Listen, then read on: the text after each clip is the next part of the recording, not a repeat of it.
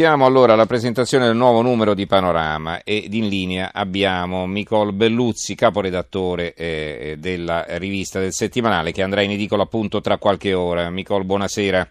Buonasera a te. E tra l'altro mi sembra che la nostra copertina sia insomma, di grande bravo, attualità, vedi, direi, no? Brava, perché ci, ci riagganciamo. Perché stavo ascoltando e Eh, in eh. effetti... Allora la leggiamo, qui se- sembra appunto una lotteria super vitalizio, vincita assicurata, lotteria riservata ai politici, regione per regione, tutti i trucchi per mantenere i privilegi alla faccia dei tagli che avevano promesso. Ecco, voi non parlate dei vitalizi dei parlamentari, dei quali- ai quali avete dedicato tanto spazio anche in passato, ma eh, andate a spulciare quello che succede nelle regioni, è così? Sì, noi praticamente eh, fa- facciamo un po' le, appunto le pulci come, come dicevi tu, eh, sia però anche sui vitalizi dei parlamentari, più eh, diciamo invece entriamo più nello specifico sulle varie regioni, proprio perché eh, ogni regione eh, ormai diciamo, può eh, comportarsi come meglio crede, quindi abbiamo proprio una totale e completa disomogeneità a parte dire, il caso forse più eclatante che è quello della Sicilia che spesso viene tirato anche in ballo, insomma che ha il record italiano con 307 assegni vitalizi, eh, tra, conteggiando anche eredi e addirittura eredi degli eredi, quindi insomma stiamo parlando proprio di un diritto mh, acquisito generazionale, ecco, di generazione in generazione, poi ogni, ogni regione, come dicevo, si, si muove proprio per conto suo, partendo, non so, ti faccio magari qualche esempio, eh, non so, il, il Piemonte ad esempio nel 2014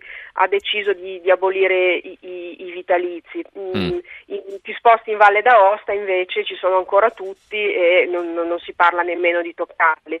Eh, in Lombardia anche qui eh, nel 2013 sono stati aboliti, però eh, segnalo che per esempio ehm, la, la Maroni aveva deciso un taglio del 10% dei vitalizi diciamo in essere e eh, sono partiti 57 ricorsi che sono ancora pendenti e, e sui quali si sta perché alcuni appunto che prendono il vitalizio non vogliono rinunciare neanche al loro piccolo 10%. Però. Eh, in Trentino Alto Adige è la stessa cosa, abbiamo battaglie su battaglie in tribunale per mantenere i privilegi, in Emilia Romagna eh, la regione addirittura o- ha oscurato per questioni di privacy i nomi di chi li percepisce. E in Toscana, per esempio, è stata la prima a cancellare nel 2015 la doppia pensione per chi ha sia eh, la pensione diciamo, da consigliere che quella da parlamentare, per cui i politici hanno potuto scegliere tra eh, quali delle due indennità eh, mantenere. Quindi, come ti dico, proprio una, eh, così, una situazione veramente assolutamente eh, che cambia da, da regione a regione senza nessuna omogeneità. Ecco. Mhm. La costante che però ognuno pensa agli affari suoi, insomma, mi pare di capire poi. Sì, eh, beh, certo, Eh, eh, chiaramente abbiamo, come dire, anche Tutela i propri interessi eh, in maniera originale, diciamo. Cassa, ecco, non- eh, cassa, eh, ecco, mm, mm. certo, certo. E Va per esempio, anche mh, così, soltanto per, per segnalare che appunto anche questa riforma, questa proposta di legge che è di, de- de- del renziano di Matteo Ricchetti, eh, che doveva appunto abolire i vitalizi e modificare anche poi le pensioni, è slittata adesso al 20 di giugno, però con questa nuova eh, legge elettorale che insomma sta bollendo in pentola, probabilmente se ne riparlerà forse alla prossima legislatura, insomma. Quali sono gli altri articoli che ci vuoi segnalare?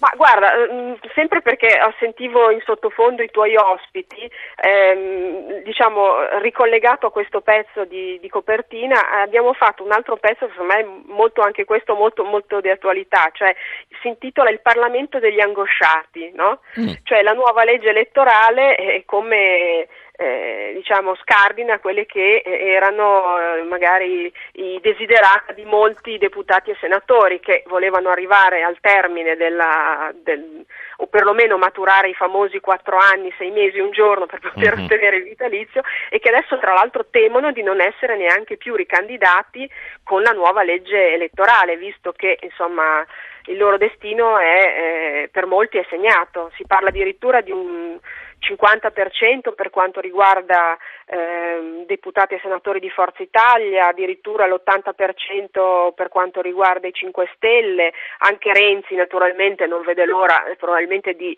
sbarazzarsi di qualche personaggio scomodo, diciamo così, la stessa cosa che vuole far Salvini, che mira naturalmente a togliere anche magari qualche maroniano diciamo, dalle sue liste. Ecco. Mm-hmm. Poi? Poi abbiamo fatto un, um, diciamo, anche questo è un tema di, secondo me di grandissima attualità con, con Alitalia e poi le banche, sia le Venete che il Montepaschi, si parla molto di quelli che sono anche gli esuberi, insomma, e abbiamo fatto un, così un conteggio che appunto su 29 eh, grandi imprese che in questo momento stanno eh, ristrutturando, comunque che hanno dei grossi problemi, come sono appunto le due banche venete, Alitalia, anche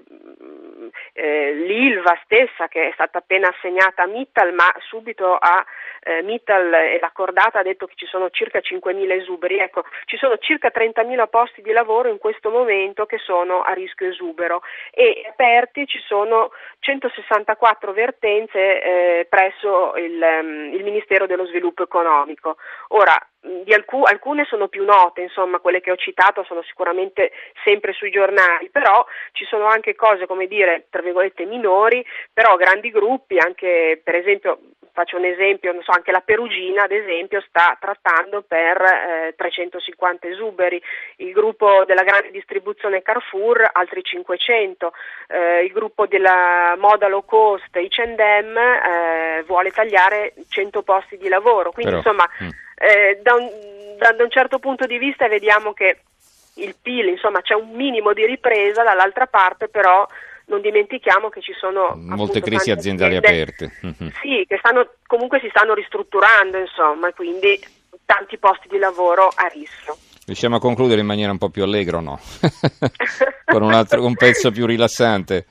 Ma guarda, abbiamo una, una bella intervista a Bono, a Bono, Vox, che è il leader mm. eh, insomma, degli U2, che, dice, che racconta insomma, de, del, nuovo, del, nuovo, tour che sta facendo in tutto il mondo con, con gli U2, eh, racconta un po' delle sue canzoni che mm, diciamo addirittura eh, sono, rifanno alcuni, alcuni titoli mm, che hanno anche vent'anni di storia che non rifacevano più, ma dice i, le mie canzoni, i brani diciamo più datati sono anche quelli in questo momento più attuali. Mm. E poi fa una battuta sul presidente americano Donald Trump e dice guarda non è benvenuto ai nostri concerti, mm. quindi insomma, così Beh, una battuta immaginabile. di leggerezza. Ecco. Va bene, allora ringraziamo Micol Belluzzi, caporedattore di Panorama, ricordo la copertina, super vitalizio, vincita assicurata, lotteria riservata ai politici, regione per regione, tutti i trucchi per mantenere i privilegi alla faccia dei tagli che avevano promesso. Questa è la copertina di Panorama in edicola fra poche ore. Eh, grazie a Micol Belluzzi per averci presentato questo numero. Buonanotte. Grazie a voi, buonanotte.